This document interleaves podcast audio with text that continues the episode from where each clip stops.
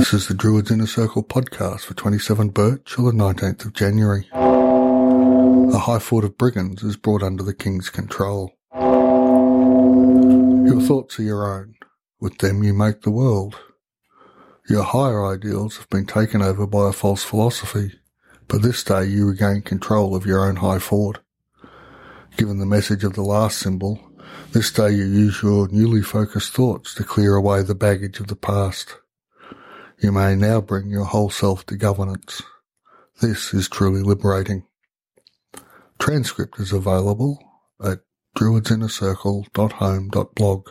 Thanks for listening.